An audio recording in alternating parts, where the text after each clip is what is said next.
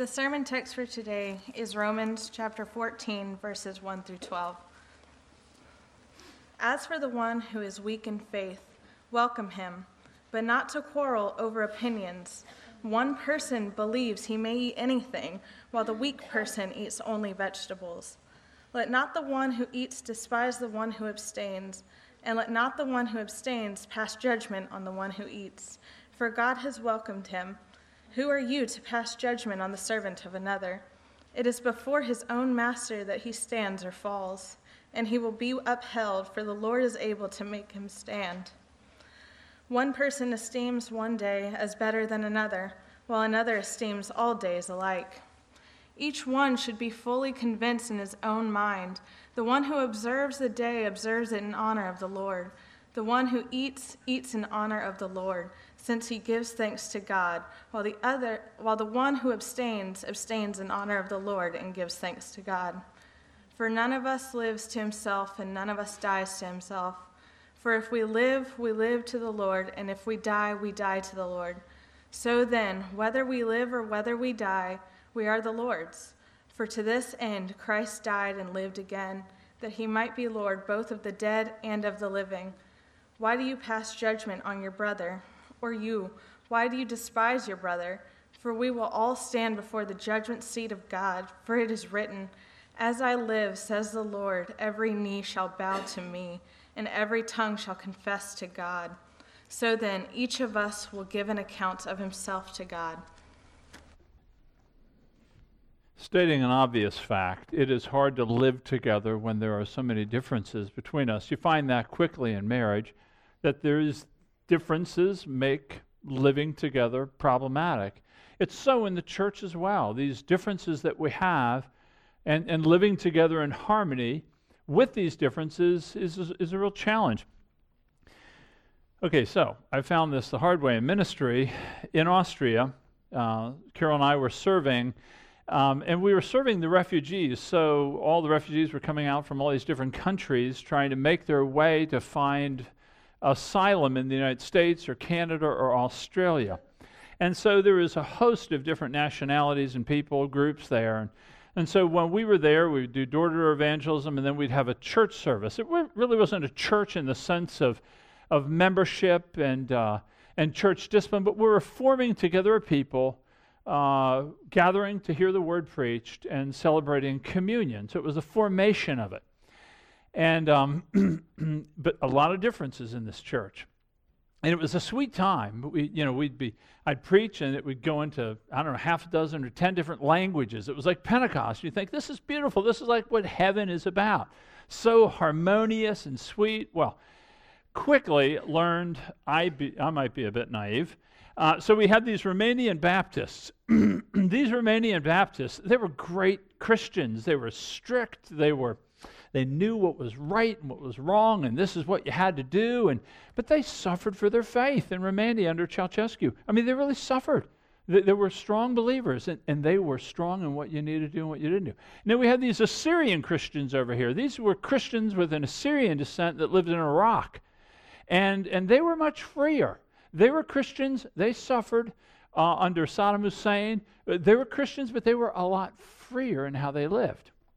Well, when these two dimensions came together around the table, no less, which I thought was great irony, you know, the table of uh, our Lord, you know, it displays our unity. Well, I thought everything went fine. So I'm out chatting away with people, and the Romanian Baptists are coming to me like a locomotive. I mean, they have a full steam on. They are livid, upset with me, the whole thing. I said, What is the problem? Well, the Assyrian Christians, they got into the excess wine that we were celebrating at communion because we had, the refugees, they were hungry. They had the bread and the wine, smoking cigarettes out back. And the Romanian Baptists, I mean, this was a, a big hubbubaloo here. And, and I realized here we are, we're all Christians. We have different views on these things. They're not unimportant, but they're not essential to the gospel per se. And we have this big conflict how do we live together when we have these differences? Some things to us are very important, but, but they're not to the level of the gospel. How do we do this? Well, that's what Paul's driving at today. How do we live together in harmony while being okay with differences, agreeing to disagree on certain things. Now, at chapter 12 onward, Paul has been speaking to us about what this new life in Christ is. Listen, all of us were enemies of God. Every single one of us. None of us gave him thanks. None of us honored him. His mercy overwhelmed us and saved us. And through faith in Christ, we were made new. We were made new people, right? We had a new relationship with God. We now have peace with God. We now have a new life to fight sin. We've been given the Spirit. We've been given the promises of God. Well, what Paul's teasing out for us in these chapters from 12 on is this new life ought to give way to new relationships. And that's what we've been studying new relationships with each other, right? We use our gifts for one another, new relationships that are marked by genuine love one for the other, new relationships even with those opposing us. As we learned in chapter 12, 17, that we're not returning harshness with harshness, we're not returning evil for evil, we're actually doing good, we're speaking well, we're seeking to reconcile. These new relationships are, are even with the government, no less. We found that in chapter 13 that we can submit to the government, not because the government's so great, but because God is great and God is sovereign, establishing authority. And we learned about how you love new relationships with the world, that we're to discharge this duty of love. Well, what Paul's talking about here now is he's still speaking about how we love one another in a church that is different one from the other. We have many, many differences here. So, what Paul does is he gives a principle. We're going to find that in the first three verses. There's a singular principle, it's a negative positive. Do not judge, but welcome. Do not judge, but welcome. That's the principle on how we handle differences. Do not judge, but welcome. And then I'm going to give you three reasons why we need to do this. It is not easy, and it will not be easy for us but it's really important to do it. So we'll look at the principle first. So the first point is simply this do not judge, but welcome. Look what he says in 1, 2, and 3 with me. He says, As for the one who is weak in faith, welcome him, but not to quarrel over opinions. One person believes he may eat anything while the weak person eats only vegetables. Let not the one who eats despise the one who abstains, and let not the one who abstains pass judgment on the one who eats. Now, you, you, see what Paul's doing here? He's categorizing the church into two groups. Uh, one group is called the strong, and the other group is the weak. Now, uh, what's the difference here? The difference between being strong and weak is really it's really the strength or the weakness of your conscience to live in the freedoms that the faith affords. In other words, Paul considers himself strong. Look in chapter 15, verse 1. He says, We who are strong this is Paul speaking, that he's strong in the gospel. He understands that the gospel alone saves. So whether he chooses to eat meat that may have been sacrificed to an idol or not, he's free to do it, or he's free to abstain. It doesn't matter to him. Or to drink wine that you'll see in chapter 14, 21, or to observe this day or that day. He knows those things don't impact the nature of the gospel. His salvation rests on Christ alone. And so he's free. He's not free to sin. He's not free to say, well, my conscience says I can just lie whenever I want. No, no, no. no we're talking, and we'll get to this in just a minute, these, these opinions or disputable matters. But the point of it is, he is free to either abstain or to not abstain, to eat or not eat meat. Now, notice what he said, though, in 15. He says, we who are strong have an obligation to bear the failings of the weak. Now, who are the weak here? Well, the weak are those with less assurance of faith to walk in the freedoms that the gospel gives. Uh, probably he's speaking about the Jewish Christians, these Jews who became Christians. And, and they became Christians, they believed in Jesus, but they still thought it was important to abstain from meat. They would only eat vegetables because they were in fear that they might be eating meat that crossed the dietary regulations given in the Old Testament. Maybe it was pork, or maybe it had been sacrificed to a pagan god. And so they, just, we're just not going to eat meat at all. It's just better that way. We're going to choose to abstain just in case.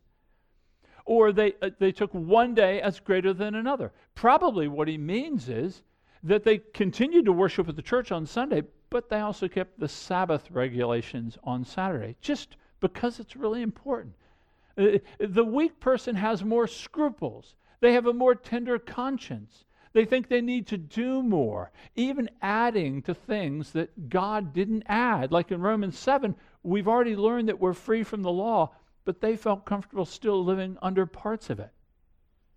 You kind of get a picture of this person.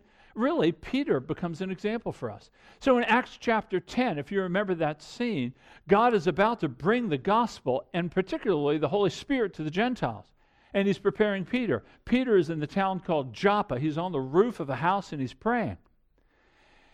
And he sees a vision. The sheet comes down with these unclean animals on them. And a voice from heaven says, Get up and eat.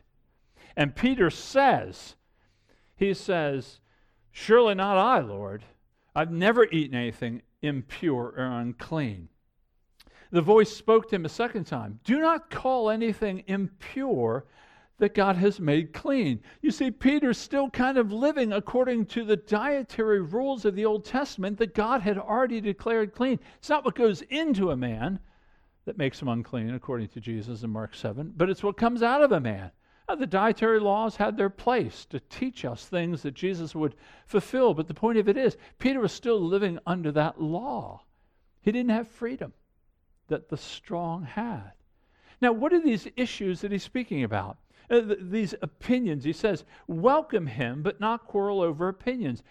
Paul's introducing to us a category of behavior called opinions, or the NIV translated, uh, translates it disputable matters or doubtful points. There are things that Scripture is silent to, or that Scripture is not explicitly clear. And these are issues upon which the church has long agreed to disagree. We don't have enough in Scripture to make it clear. It's not a command. It's something, it's not that it's unimportant. In fact, the reformers in the 16th century called these matters of indifference. Well, they're not they're not unimportant. They just don't rise to the level of the gospel. So later on in chapter 14, Paul's going to say, the kingdom of God is not about eating and drinking. It's not about those things. The kingdom of God is much more important. It's about the righteousness of Christ. So Paul's saying that on these disputable matters, there is room. We can both be right before God and yet disagree on our position, whether it's in this context, abstaining from meat or eating meat.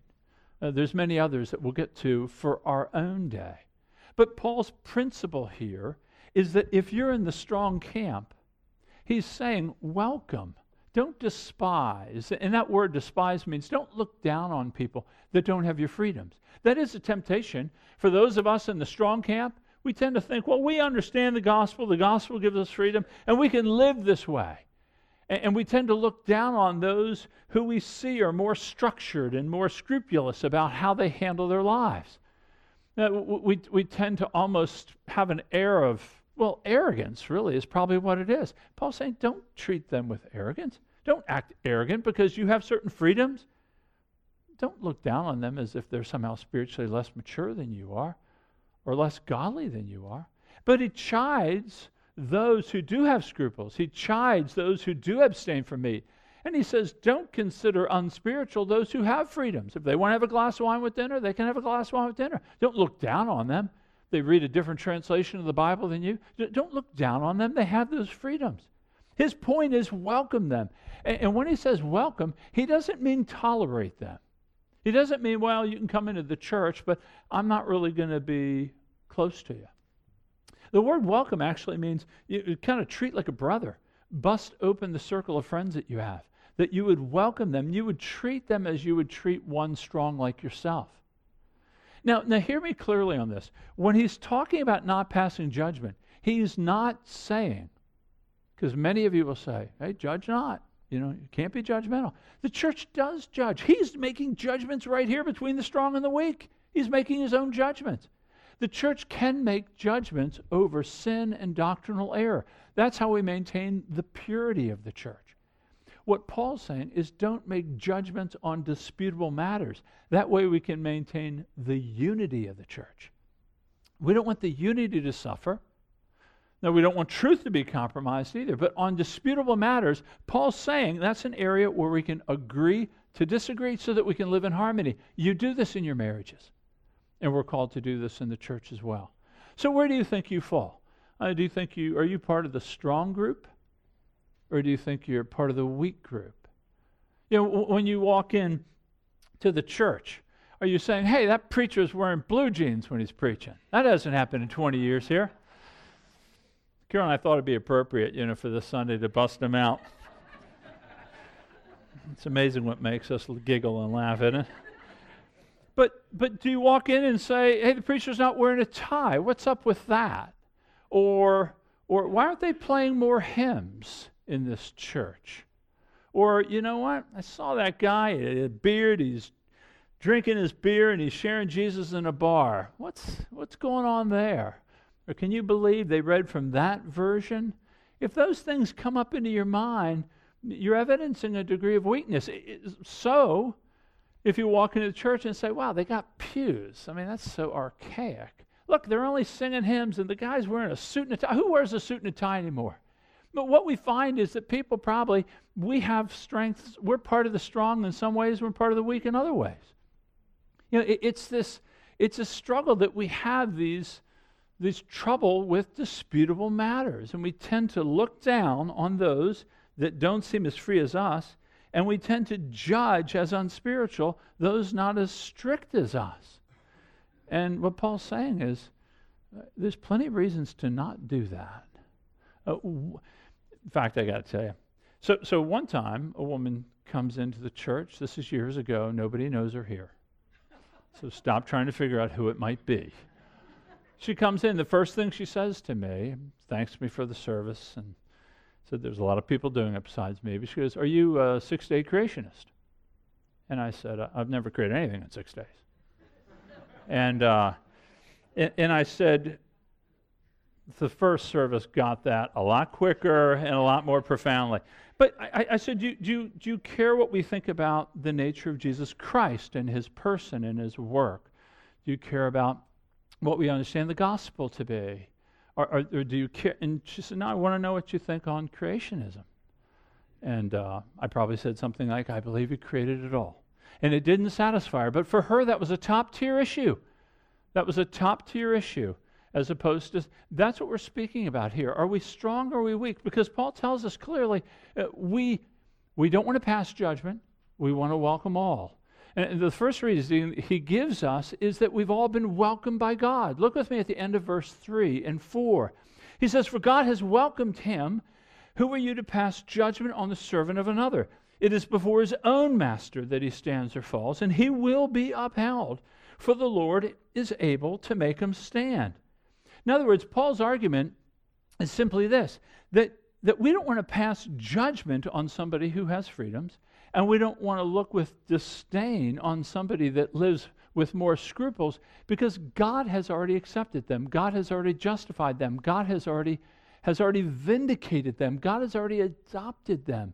They're already part of God's family. So we don't need to be looking down or bringing judgment to them. And his argument is this they're not your servant. They don't have to live by your scruples, they don't have to live by your freedoms. They are God's servant, not yours they will stand before, before God. And God promises, thankfully, that He is able to make them stand. And we need Him to help us. It says, He who began a good work will complete it until the day of Christ. I'm thankful for that. You know, in Romans chapter 8, we just learned this a few months ago. He says, Who's going to bring a charge against God's elect? He says that he who did not spare his own son, but gave him up to, for us all, how will he not also, along with him, graciously give us all things. Graciously give us all things. Who will bring a charge against God's elect? It's God who justifies. God justifies. He accepts. We're called to accept people that have different opinions on these disputable matters. Now, how accepting do you feel that you are of other people? I, mean, how, you know, on issues of schooling, let's say, if they homeschool versus public school, or, or issues of political views, or music, differences in music, differences in dress, differences in translation of the Bible, uh, differences in, on entertainment, for example. You know, when you look at your circle of friends, if they look like you, if they have the same political views, they have the same schooling choices, uh, they have the, same, the same dress as you, you probably need to bust up your circle a little bit. You know, th- there's this idea of accepting those who are different. There's actually a lot of value in it. Perspectives are brought to you that you might not have had. So the first reason he gives us simply is this that, that we are called to not pass judgment, to not look down, but to welcome because God has welcomed us. Who among us ha- doesn't need the overwhelming grace of God to save us? So then, who are we to pull out the particulars and hold them in judgment over those things? The second reason he gives us is that we're all servants of God. Look with me at 5 to 9. In 5 to 9, he says, One person esteems one day is better than another, while another esteems all days alike. Each one should be fully convinced in his own mind. The one who observes the day observes it in honor of the Lord. The one who eats, he eats in honor of the Lord, since he gives thanks to God. While the one who abstains, abstains in honor of the Lord and gives thanks to God. For none of us lives to himself, none of us dies to himself. For if we live, we live to the Lord. And if we die, we die to the Lord. So then, whether we live or whether we die, we are the Lord's. For to this end Christ died and lived again that he might be Lord of both the dead and the living. Do you see the freedom that we have here? Paul's saying it doesn't matter what position you hold. If you like to have wine or you don't, if you abstain and eat only vegetables or if you eat meat, he it doesn't matter. He just says, whatever you do, do it as unto God. Do it so that God's honored. Do it rightly so that God would be honored. I mean, that is the purpose why he came and died to make us his own. And then why are we fighting over these secondary issues? Paul's saying if it's a disputable matter, now there's no doubt sometimes there's struggle figuring out what the disputable matters are. But if it's a disputable matter, seen in the history of the church, then, then just do it for the glory of God.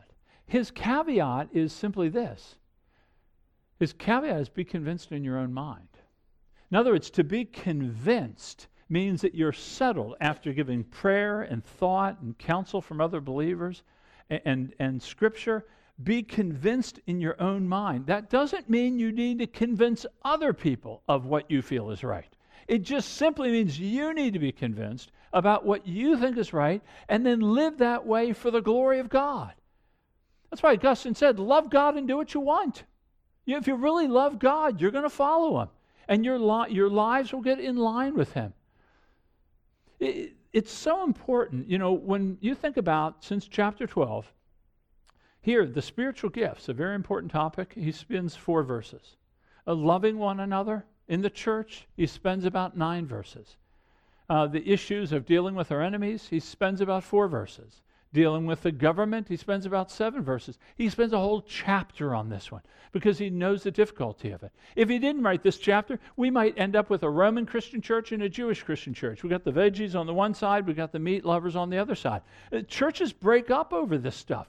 They really bust up over these secondary issues. You don't think they do. There are books written about church splits.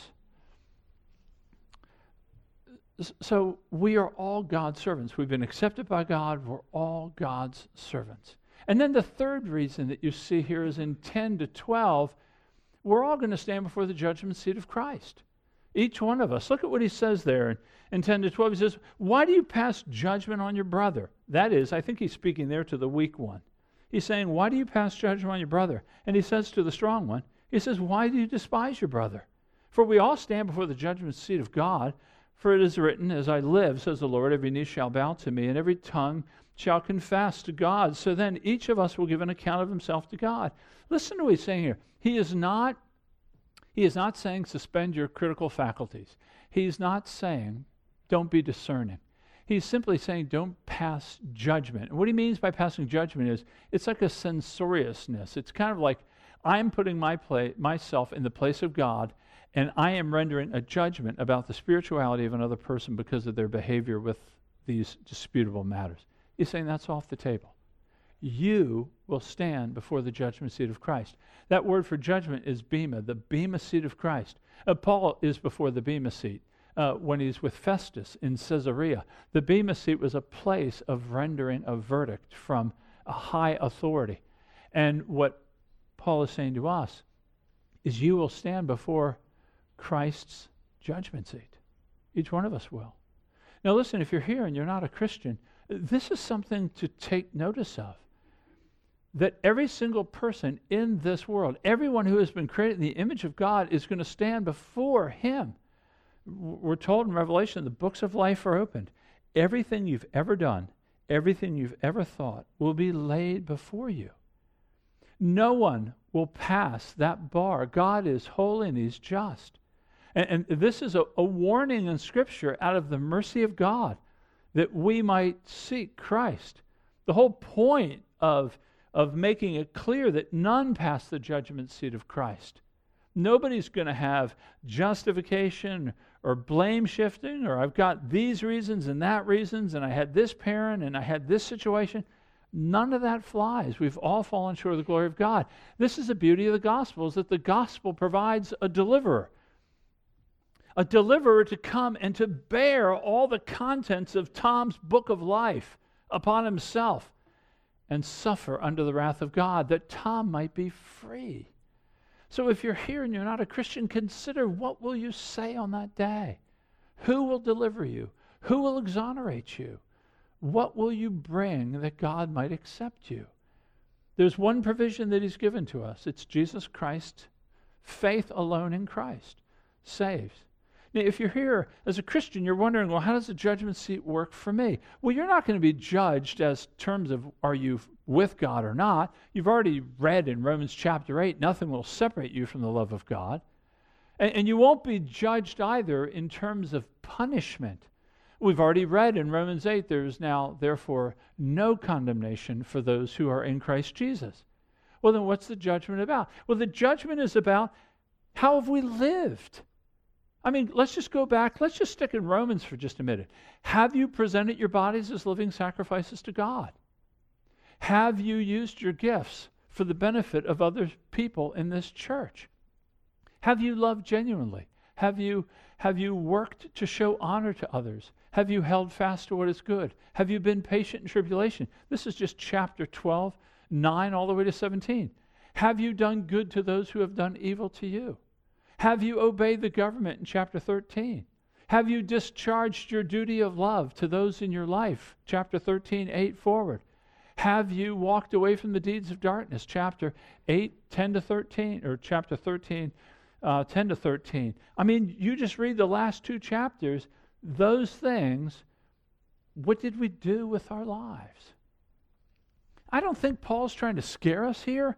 I don't think he's trying to cause you to fear. I think he's being kind to us. Just like when a professor gives you a syllabus and he says, These are the dates you need to have this stuff done, it's a kind thing to do. I can, pl- I can be prepared. I want this day for us, that day before the judgment seat of Christ. I, I want to hear him say, Well done, my good and faithful servant. You want the same thing. But we have to prepare for that. That just doesn't happen. So, so the three reasons to live in this principle don't judge when you have differences of opinion with people on disputable matters. Try not to bring judgment. Try not to look down with disdain. Think first, they have been accepted just as I have by God's sheer grace. They are a servant of the Lord just as I am a servant of the Lord. They will stand before the judgment seat of Christ just as I will stand before the judgment seat of Christ. Allow those things to mitigate your tendency to be kind of picayune about where the. It's always easier to find the differences that we have with people rather than to find the commonalities. So strive for the commonalities, the commonality that we have in the gospel. The gospel should have a gravitational pull to it, kind of like a black hole pulls everything towards it. The gospel, our love for Jesus Christ and all that he has done for us, the saving work, the interceding work with the Father right now, it, it is like a gravity pulling us all, that that becomes for us what keeps us together. Now, how do we do this? That's the question. Okay, great. You've convinced me. You know, I should have offended everybody at this point. Uh, at least the first service told me that I had. So everybody should be offended. So, so what do we do going forward for this? Well, let me get, just give you six ideas. Six ideas. First, let's be aware that we do have disputable matters. We have them in this church. So, what are they? Well, in an old bygone day, it might be uh, women wearing mascara or lipstick. It may be going to the theater. It might have been playing cards. It might have been dancing. It might have been alcohol. It might have been versions of the Bible. Uh, today it's a little different, not completely, but we have our own disputable matters. How do you school your children would be one. Alcohol continues to be an issue. Uh, the issue of how preachers or how we dress, what kind of entertainment do we watch? Um, there's political views. There's views of creation. You know, so there's all kinds of, of things that we can still find dispute over.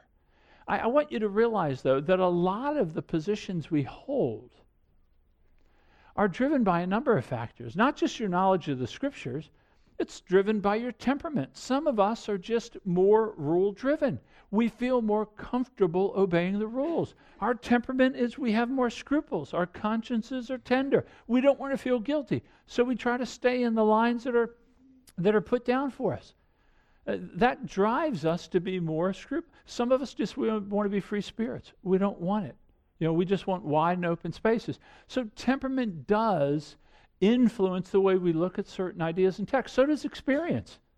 Your experience will drive how you view these, dispu- these disputable matters. So, for example, if you're raised in a family and both your parents were just destructive alcoholics, I can see you probably saying, I need to abstain from wine.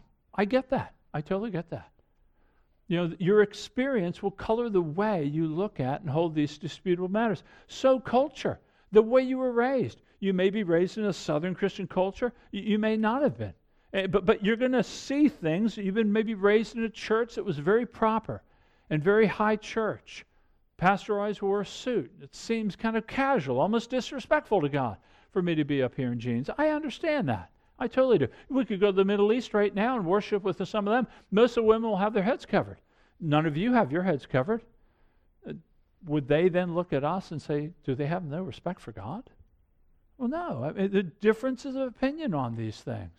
So, so we want to be free there in terms of being gracious to one another, recognizing the temperament, experience, age. You know, when you're young, and this is true of those studying theology, when you're very young, uh, things are very black and white. It's very clear what is right and what's wrong. You get a little bit older, you gray out a little bit, not just up there, uh, but, but you, you tend to realize that the things I was fighting for why did I fight for those? I, I, I made a mountain out of a molehill on that. Uh, so recognize that we have our disputable matters here. We want to fight for unity in that. But then, secondly, I would say be proportional. In other words, in responding to people who have different views than you, be proportional. What I mean is, if it's not a huge deal, don't make it a huge matter. Kevin DeYoung wrote something very helpful here. He says, There is no problem when some feel strongly about homeschooling or the placement of prayer in the service or the frequency of communion. The problem comes when our passions over these issues exceed our passion for the gospel or for the cross or for the lost or for the afflicted. Not every issue matters as much as every other issue. So we want to be proportional. You know, so I see this frequently in terms of when I'm I'm talking with a marital couple and they come in, they have a conflict, they want encouragement. How do I walk forward in this conflict? As they begin to explain the conflict, the guy says, Well, it happened last Wednesday again, last Wednesday, boom, boom, and he explain he begins to explain the conflict. Women say, No, it was Tuesday morning. She goes, No, because I remember the trash cans were out. He, he says, No, I, am convinced it was Wednesday. And all of a sudden, I, I'm putting my hands up and I'm going, I don't actually, let's just call it Friday and call it even. But w- we get concerned over details and secondary issues when we don't go after the real thing. And, and so just react in proportion. If it's an issue that is not a huge issue, then, don't fight over it as if it's a first level issue. And then, thirdly, I would say be gracious to one another. In other words, just because we disagree, it doesn't mean we have to be disparaging or it doesn't mean we have to be disrespectful. And when I say disagree uh, nicely or be gracious, I'm saying try to understand their position. Why do you think that way? What is informing your conscience on this issue? Try to understand. You may find they have a background you're like, I, I get that now. I, I'm sympathetic. To, you know, when you hear the other side of the story, you're like, wow, I'm sorry about that. I didn't know all that was behind that position. Notice, I, I hope you do, when the text was read and when it's spoken about next week, Paul never tells the weak to eat meat. He never says you ought to mature up. You ought to grow up and start eating meat like the rest of us or have a little bit of wine. He, he doesn't call for them to change. He wants their consciences developed. He wants them to be informed by Scripture and by the counsel of other believers, but he doesn't tell you got to change and become like us. He says, be patient with them, be gentle with their, with their struggles. So we can be gracious with people. And then, and then, fourth, I would say, be mindful that when we do bring judgment to people, it is hurtful. I think most of us here have been on the receiving end of someone's judgment about them looking down on us, perhaps for the positions that we hold, or perhaps they feel we're less spiritual because of the positions that we hold. We can really, we can really be, be hurtful. There was a time years back we worked with uh, a church in a very, very difficult part of West Virginia, and we would come alongside and help the church do things in the community to help promote the church's position in the community. We'd invite people to come to church. And I remember one young man came to the church after we did this evangelism and, and we had a big cookout and all that sort of thing. And the pastor, the young man came in the door, and the pastor said, Where's your belt? And, uh, and uh, the kid didn't have anything to say. And uh, go and get a belt. And uh, kid didn't come back. Surprise. You know, a belt. I mean, don't, don't, doesn't that just make you feel like, ugh, what in the world are we doing? That's what it looks like. And that's what we all do. So, so when I pastored in Michigan, there was a, uh, there was a liberal United Methodist church pastored by a woman. Don't think she believed in the resurrection. Uh, and then there was a fundamentalist, independent fundamentalist church on the other side of me. And uh, it was really interesting. that the pastor of the fundamentalist church came with one of his uh, leaders and began to question me about the gospel. I didn't mind that. He was probably trying to figure out where I was, what did I believe. That was fine, no problem at all. And, but he, as he began his questioning, he started going down his independent fundamentalist track about versions of all that other stuff. And I felt myself being judged as if I'm somehow not mustering up to his theological baseline to be acceptable. And, and I found myself actually being hurt by that. But of course, being the sinner that Tom is, I began to disdain him and look down on him because I don't think he read more than two theological books in his whole life, didn't have an understanding of church. And here I am, I'm going, what am I doing? I'm f- sensing the hurt of being judged, and yet I'm returning the favor in like measure. The world watches us.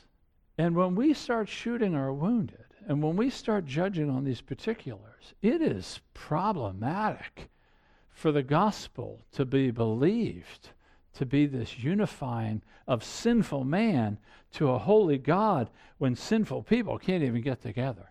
So, so, so recognize it's hurt. And then, fifth, be convinced of your own position. Be convinced of what you believe. In other words, search scriptures, pray, seek counsel, seek wisdom. But when I say I want you to be convinced about what you believe on these disputable matters, I want you to be convinced for you. I don't want you to proselytize other people that they have to be convinced like you're convinced. this sometimes happens, particularly between parents as they're choosing schooling options, homeschooling or public schooling. And, and, and what they do, what the scripture says is Train up your children in the fear and admonition of the Lord. It doesn't tell you how. Both are options. Be convinced in your own mind, whether it's with alcohol or schooling or whether it's the type of dress or the, is this R-rated movie good or bad? Dating. How do I celebrate Halloween? I mean, there's a slew of these things that we can measure out and say, be convinced in your own mind. Seek God to inform your conscience because you will stand before Him on how you handled the issue not how they did, and not how you were able to convince others of it. So let's be convinced in mind with gentleness. And then last, be mindful of the final day. Be mindful of that day. Again, it's not a point of fear mongering or trying to get us to all get in the same camp. We will have a day where we'll stand before God, not for others, but for ourselves. Have we been faithful? To have lived in obedience to what we know. And, and it's a day that I think is sobering. I'm thankful for the warning.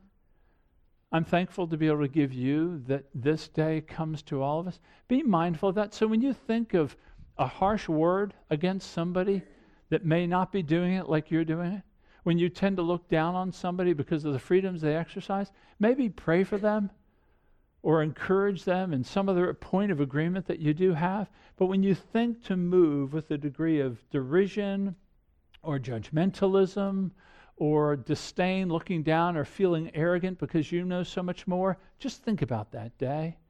And what will it be like for you? And, and let it just let it move you to greater compassion and greater unity.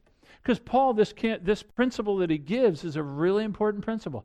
Do not judge, do not disdain, don't pass judgment, but welcome them. How welcoming are we? On these disputable matters, how welcoming are we? And, and know that all of us, we've all been accepted, we all have the same Lord, we're all servants of the same Lord, and we're all going to stand before the same God. So let's take a moment now, and, and I, I hope I haven't hurt anyone in particular, but maybe everybody in general, in terms of bringing about some degree of working through these differences. I, I, I ask a number of the staff, I, I don't want this to sound harsh. If I've sound harsh, then I've missed the mark. So, why don't we take a minute and just perhaps repent? You, you might even want to apologize to some people that you have looked down your nose at or held in derision. It might be a place of repentance and, uh, and seeking forgiveness, uh, or a point of rejoicing, even that we have such a kind God calling us to live together with our differences. And, and then I'll pray for us in a moment.